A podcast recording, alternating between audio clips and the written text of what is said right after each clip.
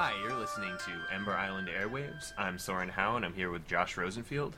Um, I know we, we weren't around last week. Uh, that was my fault. Um, I was out of the country, but uh, that means we get to do two episodes this week in the same amount of time. So, woohoo! Um, so my uh, uh, this week we're going to be covering the Battle of Zaofu and Reunion, which are the two latest episodes of The Legend of Korra. Um, so first we'll start with the Battle of Zaofu, which uh, went a little differently than I thought it would. I have to say. Um, yeah, was Yeah. was this what you were expecting? Um, yeah, it was not. It was not. Uh, well, when you when you read the title, Battle Battle of Zaofu, a couple weeks ago we were talking about something like having an entire episode that is just the siege of the city, uh, very Game of Thrones kind of thing. Um, and when I saw the title, that's what I thought it would be. But it's not. The battle is a one-on-one duel between Kuvira and Korra, and once it's over, the battle is declared over. it's an interesting way to frame that kind of uh, it, the battle to, to conquer a city, which usually is literally marching on a city and attacking it with your forces, and that just doesn't happen here. They surrender as soon as Korra is out for the count. Um, this well, episode, of course, the, of course, the irony is that there is no battle to take. I mean, there's the fight, but then the city doesn't put up any fight when uh, Kuvira marches in at the end. That's true. I I guess it's it's weird to call it the Battle of Zaofu because really it's I guess it is the the two of them are dueling for control of Zaofu. So it is I guess technically accurate, but you're right. It is they, they send Korra as their I guess their representative. Mhm. But it's interesting. This episode, I, I don't know, man.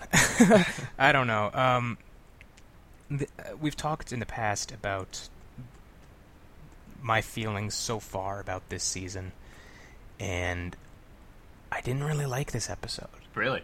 I just, eh, well, to start with, my biggest problem the Kuvira and Korra fight is really bad. It's really, Really? bad. Really? It is the exact same uh, fight choreography beat over and over again for the entire length of the episode. It's you know, Korra shoots some air at her and she dodges, and then she throws some metal onto Korra's wrists and lifts her in the air and throws her on the ground. That happens about six times, over and over until Suyin shouts at her to go into the Avatar state at the very end. And it's it's really disappointing because this the fights on this show are usually so innovative, and that's one of the things I love about the show is they constantly find ways to change up what uh, the fighting uh, means and the way that the fighting can be done with the different kinds of bending and the different personalities of people kind of Coming through, yeah. exactly yeah and that's definitely well, you know, that- you know, it's funny that you say that. I actually just read something about this, and I hadn't even thought about it. The first time we meet Kuvira is in the um, when she's she's a dancer, right? She's in Suyin's dance company, yeah and the way she fights is I I, I didn't even think about this really because, um, but it's it's reminiscent of that same sort of. Uh, she almost dances when she fights with Korra, you know. And I, I don't know. I thought I thought it. I, I enjoyed this this fight, uh, and I thought it was particularly cool because this is kind of a huge thing that we see f- uh, Phantom Korra again. oh that yes oh wow with two episodes I completely forgot about this part. this actually made me really happy Yeah, it's a huge it's a huge deal because I had talked about how I was kind of disappointed. It was just we saw the metal um, taken out of her body uh, in a couple episodes ago, and now we see that it wasn't just that, which is what we were hoping. At least I, I think we were both hoping that it wasn't just the venom of the Red Lotus, but it was psychological, emotional, whatever. She had other things going on, and it turns out that that's the case because there is no metal left in her. Exactly. Yeah, I'm very curious to see what what this is, is going forward, and I wonder if, hmm, yeah. So in the past, obviously, it, it's been a kind of guiding force, uh, telling her where to go, where not to go, in order to spiritually uh, heal or, or repair herself in, in whatever way. But um, that doesn't seem to be the function here Mm-hmm. and I feel like, based on what we have seen of it already, it it seems like the uh, the Phantom Korra is telling her not to kill Kuvira, is Hmm. telling her to like leave Kuvira alone. So it's it, that That's doesn't That's doesn't ex- interesting. That's interesting that you say that because for me it wasn't To me, it was just like the the fight. Um, this is a parallel fight to the one she has in the little earthbending arena, where it's not it's not don't hurt this earthbender that you're fighting. It's just getting in the way uh, of what she's doing, and maybe telling her she needs to go somewhere else, which she does. Um, but maybe that's what it's saying here. It's not has nothing to do with Kuvira, but more this isn't where you should be right now. You should be somewhere else in the world, or simply it's just a, an impediment to her completing what she's trying to do because she still has unresolved issues. But whatever it is, I don't think it's about Kuvira specifically. More about she should be dealing with, say, um, maybe she should be going to look for Bolin, or maybe she's not quite ready yet, and the Phantom Korra apparition is telling her that that she should not be doing what she's doing at that moment. Like she's in the wrong place. Well, I mean, yeah, I, I think you know that that feeds into what I'm saying as well. And it, it, what I think we maybe we have to do is is look back at the other fights that she's had with Phantom Korra. So there's the one in the ring, there's the Mhm. one in the swamp, and now there's this brief brief kind of moment. Not really a fight, but it's in, intruding on a fight in a similar way. Right. Um, so at first, it we've seen that it takes the form. She sees another person as the Phantom Korra who she's fighting, a real person.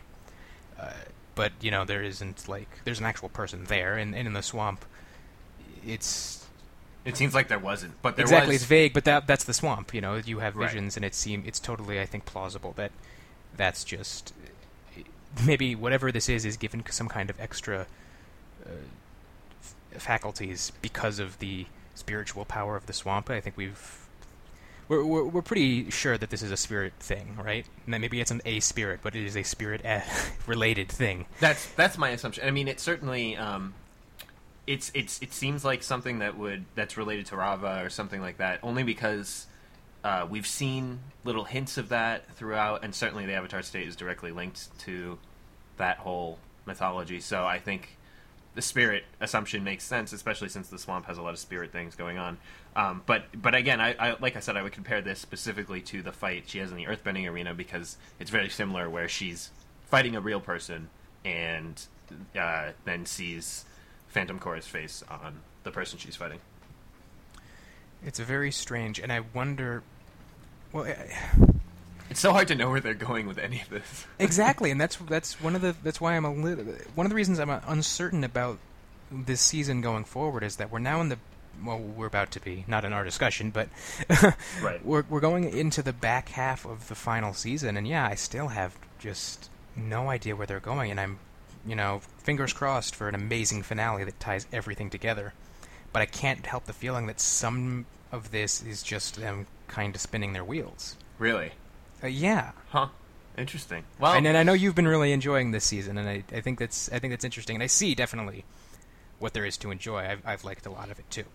Yeah, no, I don't. Um, I ag- I agree. I just have faith based on what I've seen that there seems to be so many callbacks and parallels, and that are really subtle that I am giving them the benefit of the doubt on things like this, where I can see Phantom Korra in one episode and then not see Phantom Korra pop up again for a while, with the assumption that we're going to get the payoff. Now, Yeah, yeah. I'm sure they're not going to just forget about it. right? know. No, I'm sure, but like, ask me again at the end of this series, and I'll tell you if if any of that worked. But I think right now they've done enough cool stuff. I mean, even something as simple as Asami and um, and her father getting back together, as we saw in uh, the last episode, is enough for me to. Uh, it's just it's a really good. I think it's a good way to bring back, say, season one into um, season four, and so little things like little parallels with, uh, or even just you know, I like the the fact that we saw the uh, Banyan Grove tree again, and we saw Toph and, and all these things that connect back to even the first series in a really interesting and, and new sort of way. So I'm uh, for now I'm I'm fine with it. I, I didn't love this episode to be fair, and I didn't actually I didn't love the next episode either. Um, although I did, I will say what I did really like uh, in this episode was first we see Suyin, and the, the, the episode opens with Suyin trying to take Kuvira out, and it goes terribly, and they get captured. Uh, and by the way, just closing off this fight, um, it, it was sad at the end of the fight. You know, seeing Suyin and Opal and that split uh, where she has to sort of leave her mom behind. I enjoyed It's- that. I I think it calls back to the the great moments in Avatar: The Last Airbender, where the kid heroes would lose horribly, Yeah. and they'd have to you know basic you know retreat in shame, having lost you know a huge amount. or like of- Jet. Yeah, like Jet for sure. Or yeah, exactly, and or um, the Day of Black Sun too. That's Oh, what I always. That's what I always go back to. That's such they, a depressing. Well, you know, but okay. So now think about that. Think about that season, and think about the Day of Black Sun. That doesn't go well at all. Um, I mean, that's an amazing sort of sequence of events that happens in those episodes. Or I think it's two episodes, right? I think it's a double episode. Yeah. Yeah. Um, at that point, you really have no idea where they're going to go with it because you're like, well, we lo- you missed the eclipse and so the Comet is coming, so how are you going to? How is the season going to work? So I imagine if we were doing this podcast, I'm speculating here, but that we might have also had the same question midway through season three of The Last Airbender. So, I'm, again, I'm still willing to give a benefit of the doubt, and it seems like they're hitting a lot of the same sort of beats in terms of, you know, it's meandering in that it's trying to figure out where it's going, but I, I think it makes sense, and we'll get payoffs before the season ends. But I think the difference is um, if you look at the structures of the individual episodes. Whereas if you if you take a, a Last Airbender episode as just a single one, Right. there's a complete Arc. arc Yeah. within that, and it fits into a larger arc of the season. Sometimes- or the, or the mini arcs within the seasons. Normally, I think there Sometimes, were like, but I could see you complaining about. I mean, it was a great episode, but I can see you complaining about um, Sokka's master or. Um, I like Sokka's Master, but No, maybe of course, yes. of course, yeah. But Yeah. I mean, you're like, if if we were having this conversation, then we might have been like, why are we introducing Sokka as a swordsman now at this point? Like, it seems like a weird thing to do. Is there going to be a payoff in the finale? And it turns out there is, but Hmm. we might not have known that. And so it's that sort of Yeah, it's, it, you, there's a lot of things you just kind of have to look back on with hindsight. Exactly. It Yeah. doesn't. And that's you, this whole you don't get show. the picture.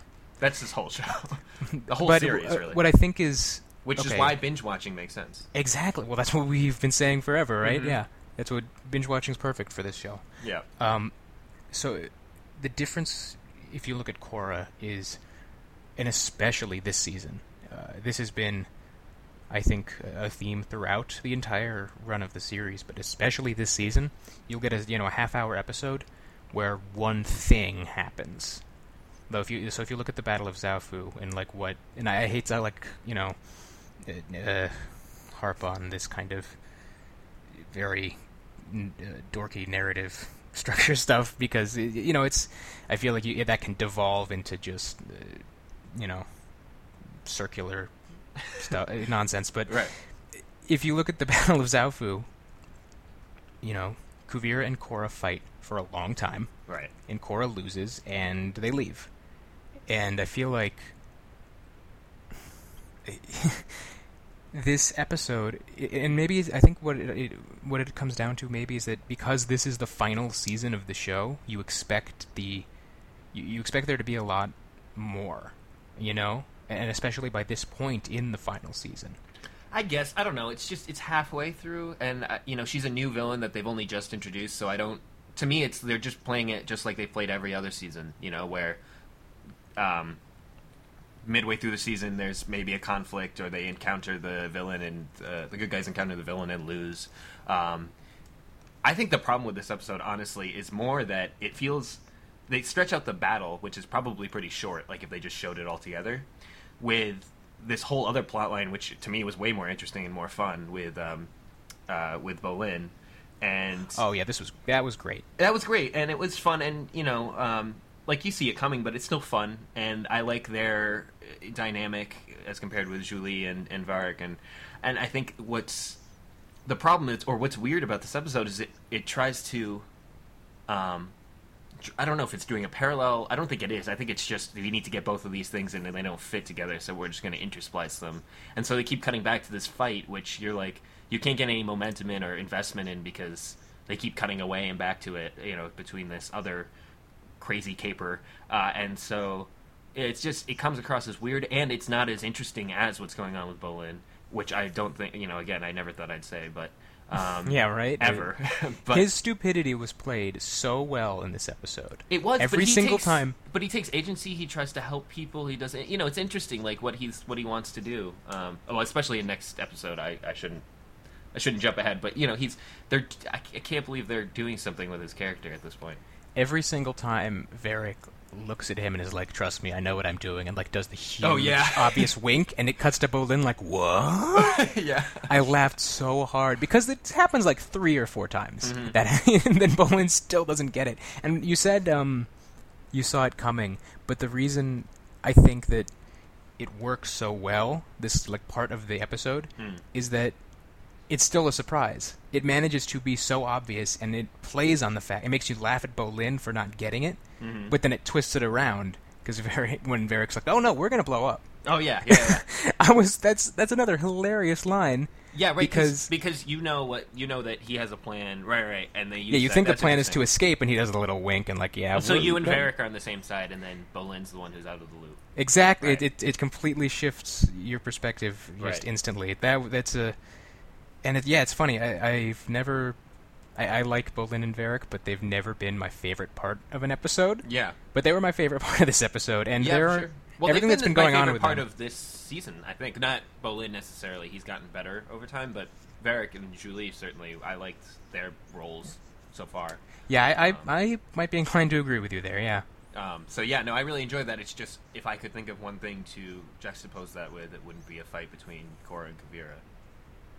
So that was just weird. I don't know. That's the structure of the season playing in, maybe. Because in terms of uh, parallel action, like, well, the, f- the fight with Korra and Kuvira ha- is happening at the same time as this, and we can't. It, it's hard to like jump ahead or back or, or hold. No, right. hold I know that they're and- they're stuck. No, no, it, but, and I think that's where the, that's where that problem uh, comes in from a writing or directing perspective. Is like, well, eh, we have to make this happen, but it's awkward to cut between, but we don't really have a choice. Right, right. They don't. Have a, well, again, but I don't believe that because if you have, if you're making the show, you're writing it, you have full control over it. You can do, you can do whatever you want. So I don't, know. I don't, I don't. That's not a, a legitimate excuse in my opinion. But, um, but again, I think the episode worked fine. I the the Varrick and Bolin stuff balanced out the less interesting Kuvira Korra fight, which was again fine, and there was a major revelation that I that sort of balanced it all out for me. Um, uh, with the Phantom Korra reappearing. Uh, so for me, that was enough. Um, and then we get that, that small little bit at the end where Baatar Jr., who is an engineer, I believe, uh, I guess so. Yeah. he says because they because they had talked about that in the last season that he was following his father's footsteps or whatever they were doing, and um, and then uh, we see Zhu Li, who we're still not sure if she's good or bad, but I think there's, I think it's pretty clear that she's probably going to do something in aid of the Avatar at some point. Yeah, well, I mean, the the first thing that when she surrenders herself to Kuvira, and the first thing Kuvira does is like, "All right, I need you to be bait in case someone tries to assassinate me." Yep.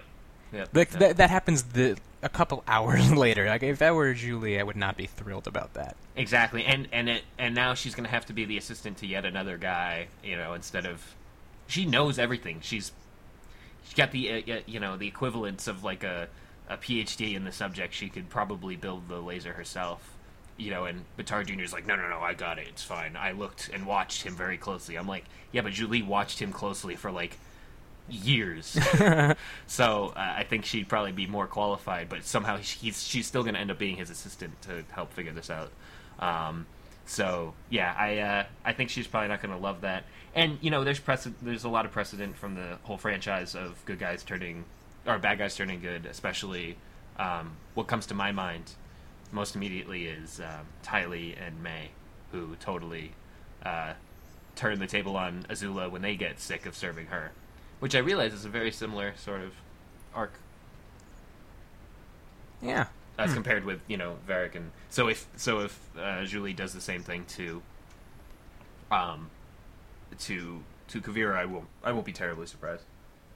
Yeah, I, that's what I've been expecting since since she did that turn on Varrick. So Right, right, and well, and the other thing too is I don't know. The other thing that we don't know is that Varrick's always been sort of neutral and sort of shifted towards good recently, although he's certainly done bad things in the past. he's he's talked about. I think it was in the previous episode about how his conscience is Yes. emerging for some reason. Yeah, and that was great, but but it's Zhu Li we don't know anything about. We don't know if she's like we haven't been shown that she's you know ever feels guilty about the things they do. Maybe she's a lot more cutthroat than Varrick. We don't know. Maybe she doesn't care if they blow up um, Zaofu because she has she's more interested in science. Maybe she's even more of a you know pragmatic scientist than Varrick ever was. We don't know. We have really we have no information really about it other than that she doesn't like Varrick. Yeah, they've always both been, you know, as a pair, operated as as neutral characters. But it's it would be really cool if now that Varric is shifting more towards good, in Right. turn she shifts more towards bad, and she's working with the bad guy now. So Exactly. I- and that could be fun. That could be a fun thing, and maybe she never shifts back, and we just see this. Uh, at first, it would it would challenge your assumption that she was really good, a double agent, uh, and also it would be cool just to see Varrick and, and Zhu Li, who both have very strong knowledge of you know the science um, of all of these all of this machinery, to go at it, and maybe they'll meet on the battlefield or behind the scenes, and you know try to outsmart each other. And I have a feeling Zhu Li, while Varrick is very smart, Zhu Li might come out on top just because she's, like I said, even more pragmatic. So, but I guess it remains to be seen. yeah, Um, so next episode, just Reunion. moving right along like a train. So uh, this Um, was a great episode from season one of Legend of Korra, and uh, the other half of the episode was a great episode from, you know, let's say, season two of The Last Airbender. Uh, I don't know why this is in season four of The Legend of Korra. wow, interesting. That was an interesting analysis. You've been waiting to say that, haven't you? I have. All right, you want to explain that? well, I think uh, to, to the first part. Um, the first part. This is very deliberately a callback to season one of Legend of Korra in terms of Korra and Mako and Asami working together, and they're speeding through the streets of Republic City, trying to, you know, look for the these kind of lower level thugs and, and do something or whatever. And that's the way that the that story is supposed to function. Is it's supposed to get these three back together and kind of reignite their friendship and get that dynamic Mhm. really going again. And that's fine. Did it ever go? In the first place? well, I mean, What dynamic? they, that's that's that's well between Korra and Mako, I think that's fair. right, yeah. um, Korra and Asami at least had a had an interesting. They did, but it was already established, and like That's they'd true. already been writing each other letters. So it's more like this. Just seems it seems like something that might happen in like like it just you might expect it to happen in general, but it, um, it's sort of like it's it's it's the kind of thing I shunt I shunt away to. Um, let's see. Uh, like bathrooms, you know what I mean? Like you assume characters go to the bathroom. You don't have to see it. You just assume that's what happens. Like you don't have Hmm. to see them breathing because they breathe. We know, otherwise they'd be dead. You know, so like this Yeah, is yeah. this is something that would happen off screen, and we can just assume that they did because it's not. So, but spending a whole episode on it seems weird. Um, not to mention, I mean, there was a lot of stuff that happened in this episode where I was like, well, really one big thing. Um, the spirit vines. First, I like the spirit vines. I like that, that she uses the spirit vines the same way she uses it in the swamp. That was cool. That makes sense. What doesn't make sense is that she's able to put her hand on the train station floor and somehow figure out what train Wu is on. That makes no sense. I was really, I was like, you've pushed that beyond its value. That makes zero sense at all. Now, if she had done something that, like, for example, Jinora is able to figure out where people are based on their spiritual energy or whatever, um, but she has to meditate or whatever. You can't just put your hand on the ground and figure out where things are. It seems insane. It doesn't fit at all, and it doesn't make any sense with what we've seen. All we've seen is that the spirit vines are really, literally connected, so you could figure out where things are. But the ground doesn't make any sense. Yeah, it's true. I, and maybe it's her special, you know, super avatar power. But it, you're right; it's not consistent with It's it's what, if Toph what had we've seen so far. if Toph had just taught her how to use seismic sense or something, it would make sense. Oh my god, that would have been awesome. It would have been it would have made so much more sense. Uh, one because seismic sense, the vibrations in general, just for the Earth, but everything's made of metal there, so she can already metal bend. So it's like a logical progression. She would able be able to do that because it's the one thing she doesn't know how to do. Um, and so that would be I don't know I, that would have made sense to me. But the divine thing, I was like, why are you using it now? It doesn't make any sense. And it was really it was literally just so they could move the plot forward. So they could like come up with a way for them to figure out where Wu was. Yeah, they were kind of backed into a corner. Yeah. Uh, the the extraneous stuff that you were talking about a, a minute minute ago is uh, shoe leather, is what they, Shoe they leather? called it. Shoe leather, yeah. Oh, okay. And I, I believe the reason they called it that is because back in the day that was the, you know, the celluloid that you clipped off because it was unnecessary, and that would you know, that's what you would do with it. Oh, okay. It would go to be made into shoe leather. I Oh, think. okay. I think. Um, Yeah, well, that's exactly what it is. and that's exactly that's exactly what it refers to. Is It's these like inter- interstitial ma- material that just doesn't. Exactly. need You don't be need to see a character get out of the car and walk to the building and Yeah. get in the push the elevator button and all Unless- that stuff. You can just cut it to them in a room. unless that has meaning. in case Exactly. Yeah. Yeah. But there's no, uh, there's no like, n- there's there's no necessity. right.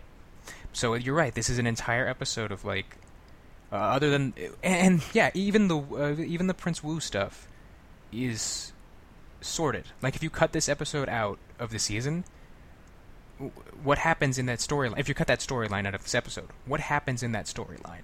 Literally, they could have just dropped him off at their parents' house. Yeah, you could have you Or their, their you really could have. There was there was no need for at Asami's place where their grandparents are living, uh, or grandmother. There's no reason for this whole chase scene or whatever, and it, it's supposed to like bond them or whatever. But all Yeah, it is yeah, is yeah. Korra going, no, no, no, go this way, no, no, no, go this way. No, I know the streets better than you. That's Asami, you know. But that's that's it.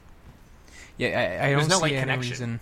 Well, the the problem is that there's no reason why, if you're gonna resolve these re- friendship issues within the space of an episode, there's no reason why you even need to do it at all. Just have them meet each other and they're friends. Yeah, and just ignore the past. You know what I mean? Where it's like, but simply by saying it's been three years, that's enough for me as a viewer to accept that they've at least can be ami- you know amicable with each other. Um, Yeah. There's no need for the a whole episode about them hunting. The only thing that it does is quite simply one, it shows that the spirit vines can be used, uh, which is then called back at the end of the episode, I guess. Um, you know that they're similar to the spirit vines in the swamp. And the other thing it says is that Kuvira's agents really are waiting for an opening to do something with Wu. But then the other thing is, why does Kuvira care about Wu at all? yeah, Like she's was- already she's already made him irrelevant. So why? exactly. I, that's what I, I I don't get exactly. The, you know, she deposed Wu literally just by saying that she did. Like Right. she didn't have to do anything. Nobody cared. She didn't like attack him. Yeah, yeah. They were waiting for the. Everyone was waiting for the opportunity for her to say it. You get you get that impression like nobody was on board with this Wu thing. Yeah, yeah. So yeah, I don't. I really do think that it was just, and I don't want to use the word filler because especially when you're talking about a show in this universe that is not a, you know, an implicitly negative word. Because they're great filler, quote unquote, Right, episodes yeah, of the yeah, last totally. Airbender. Like we were just saying, Sokka's Master. That's a great example. No, but like, half of this episode is is filler for sure. Exactly. And it's not. And th- this is what I was getting at earlier. You're halfway through the final season of your show. Why are you doing f- of so much filler? Well, and so that's that's what I'm saying is I don't think here it's. I think here your argument makes sense. I don't know about the last episode, but this makes sense to me. The last episode is different because I think even though it is a very small plot beat, at least something has It's changed forward, by the yeah, end of the episode. Exactly, yeah, it moves something forward. Whereas in this episode, like what? Well, Even the argument the argument is simply that I think the creators would argue, yeah, well, it all had to happen so that they had to come up with a way, reason for him to go stay in the safe house. But they could have just had a conversation at You- dinner. the opening scene of this episode could have been them at Mako's house saying, "Hey, Wu, you're going to stay here for a little while." Right, That's three seconds. That's that's three seconds. Or they could have at the when they all got together for food, they could have said, you know, like Asami could have said, "Hey, you can come in. You know, your family's already staying at my house. Why not have Prince Wu come there? It's a safe house, so we can use that." And then boom, that's done. yeah, I don't. And this is this is the kind of thing that makes me worried about, uh, or a little wary at least about the the back the final episodes that we're heading into. Mm. Because if at this point in the season, like they felt the need to do this, like, You think that that might lead to like, well, I feel like relationship things later on? Well, no, I'm worried that it says something about what they have, you know, what of what they have waiting for us in these final five episodes. I think, because if the, you know, halfway point of the season is marked not by a, a forward plot movement, but by filler, then does that mean, baby, that they aren't they weren't confident when they were breaking this season down that they had enough story to fill all of these episodes Mm. because it it kind doesn't it kind of feel like that especially when you have But then these, this, but then that this is it though. This is the this is the part where they're sort of bridging their two huge halves. hopefully hopefully You know what I mean? yeah I guess we'll see hopefully So we'll see in the next episode or two. I would give it two episodes, and if it's really not moving forward, then I'll be concerned. But I think one episode isn't a big deal. Um, I guess you know, it, I guess it, like I said, it remains to be seen. Um, I will say that I don't understand how two episodes can make me care so much more about Bolin and Varric though, because we get yet another Because they're the awesome. episode, which is just so much better. yeah, it, this this and this is the uh, Last Airbender stuff, by the way, because this is very similar to um, what am I thinking of? It, it reminded me a lot of uh, the Serpent's Pass, Mhm. from where they're trying to lead the uh, refugees Oh, interesting. Okay. into the city and trying because they can't get through the normal way. Um, not not literally, not in terms of the details of that plot, but it just kind of, you know, the the concepts and the uh, the dynamics at play with our main characters. It's it, it, it reminds me it reminded me of that, but and also like the wandering around and hiding. Yeah, yeah. that's very course. that's something that Korra's never really had to do. the show that Korra hasn't had to deal with, but yeah, now Bolin and Varrick are having to deal with it, and yeah, it's it's so much fun. It is. se- i- it's great to, when they get you know they get captured and they have to. well, even just of- from the just from the beginning, the uh, their interactions where where Varrick's trying to get over not having Zhu Li around and trying to make Bolin be his new Zhu Li, and it's not working.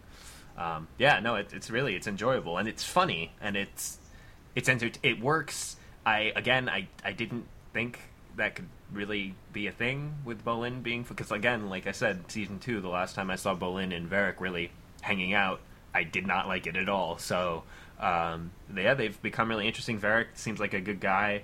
I loved his scene where they, uh, well, they have the interaction with the refugees, but then they have that awesome scene where um, where Bolin's fighting the the um, the robot, you know, suit. yeah yeah the suit yeah the mechs and uh, and they're all fighting and they're sort of losing, although Bolin's doing all right. Um, but then Varrick, meanwhile, I was like, "Oh, please go do something that you do." You know what I mean? It was like almost like a Sokka moment. You know that that's what Sokka would do in that sort of yeah that that's situation. yeah that's yeah that's that's a good point and I love like um, Asami, like these characters, and that's I like they're doing that for these non because I'm like, well, what would he do? What you know, and doing the electric thing, I was like, perfect. That's that works, or the electromagnetic pulse, or whatever he does. Mhm. Makes sense to me. Yeah, and it was a very cool. It, it was almost, it was almost a comedic beat the way that the fight ends. Mm. Maybe it's just like the the rhythm of the the robots. I did I did chuckle when the robots fell down. Just the way that they fell down for some reason. made you they laugh. quickly toppled and just you know, it, it, I don't know. It was funny to me anyway. It was funny, but um, yeah, very very long, another kind of lengthy fight. Would where, but we also see some. You know, it's not it's not repetitive like It's the not well, fight, and, and, that, and that part of that is that are kind of fun to see and and um, Exactly, yeah, and well, and with that we get kind of new and interesting styles. Like I love the part where they, one of them makes uh, a bunch of ice for the mech to slip on. Mhm. Like that's not something we've seen, I don't think, in a while. right. And Although I think I think you do see it in uh, in the fight in season one towards the finale where they fight a bunch of the equalist mechs, and I think Korra yeah, makes yeah, a big that probably ice does slide. happen. Um, but yeah, you know, you see that, and that's really cool. And and the other thing is, I like mid fight, not conversations, but things that make sense in that context. So. Um, because if you're just having a conversation, and no one's attacking you. It seems disingenuous. But when they're when Varrick's like, "All right, I knocked out all the mechs, you know, now's our chance to escape," and Bolin's like, "No, we actually have to help these people." I was like, first of all, Bolin did something nice, uh, like genuinely altruistic. He's not just trying to save his own skin. He's not. He's really doing something for other people. And then Varrick sees that, and you know, is begrudgingly offers to, you know, to or comes back. He doesn't just bolt on his own. Partially because he probably thinks he couldn't stick, you know, do it on his own, but also because you know maybe something's changing inside of him. And it reminded me of older scenes. You're right, like like the Last Airbender, where you know, um, like uh, the Painted Lady, or one of those episodes where Katara would be like, "We have to help these people," and Sokka would be like, "Ugh, fine." and it's not it's not because he doesn't want to help them. It's not because he's not nice. It's just because, which is a little different than Varrick, but it's just because he's he's like, we have a schedule. we gotta. Yeah, like- he was the prag- he was always the pragmatic one. right, yeah, exactly. Well, yeah, whereas Varrick is not as concerned with that as he is with not dying. Yeah, exactly, exactly. And and he's you know they're like we're finally beyond the border, so why do we need to care about this? Um, these this random group of people, uh, but uh, Bolin sort of s- slapped some sense into him. Yeah, it was it was good. Also, a fun, tiny, tiny detail in this scene when Varrick is talking at the beginning of it, when, when he's talking to the uh, guard at the gate, and he's talking like I had to fight off two things, and he holds up two fingers and six of this other thing, and he holds up his thumb and his pinky finger, Mm. and that's because in in Chinese, the Chinese word for six, like that's the hand symbol that's associated with it. Oh, That's just a. It goes by in, in a split second, but it's like wow, oh, that's Yeah. interesting. Yeah, I they love that kind of insert thing. they insert Chinese a lot into this series in terms of like what the characters are reading and stuff, but Right. they that's just an aspect of it that you wouldn't even you wouldn't even think would be different necessarily, right?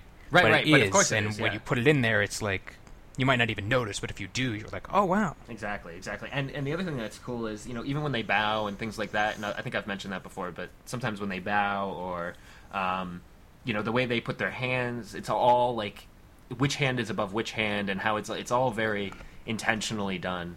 Um, you know, I mean, again, this is an animated show with a martial arts uh, consultant for the show. Literally, his entire job is to make sure the martial arts are right. Uh, so, of course, they're going to do things like make sure they've got, uh, you know, everything. Why would you do that and not get the cultural things right? It's just the level of attention to detail is amazing. And as I've said in the past, even when you look at the comics and you see the little asides, I really suggest you know people go out and look at the big hardcover version of the Surge, the Promise, the Rift. On the sides, you'll see it's like um, it's like director's commentary, and you see Mike DiMartino and Brian Konietzko and uh, Gene Yang talking about the every little detail in every frame about how oh we designed this dress to match this culture. We mean we designed these houses to we hadn't really used uh, island culture yet um, from like the outskirts of Japan, so we wanted to bring that in, and it just you just it's amazing that they do all of this. So of course they're going to do something as as small as that because for them it's very important that you get those things right. Yeah, and that's I mean, that's always been one of the great things about both these shows. Oh yeah, for sure, for sure. Um, so yeah, I really enjoyed that.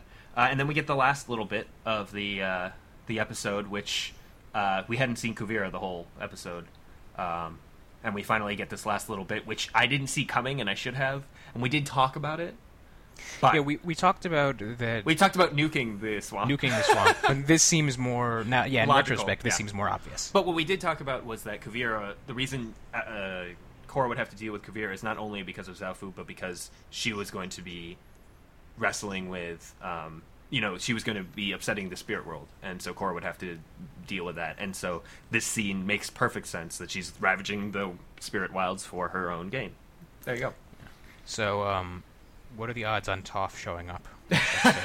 You know, I hadn't even considered that. Uh, I should have because that's where Toph is. But I am, I'm hoping Remembrances is an episode, or at least Remembrances or some subsequent episode is an episode just where Zuko and Toph and Katara all get together to like chill, or or fight, or do something cool, and they're just reminiscing.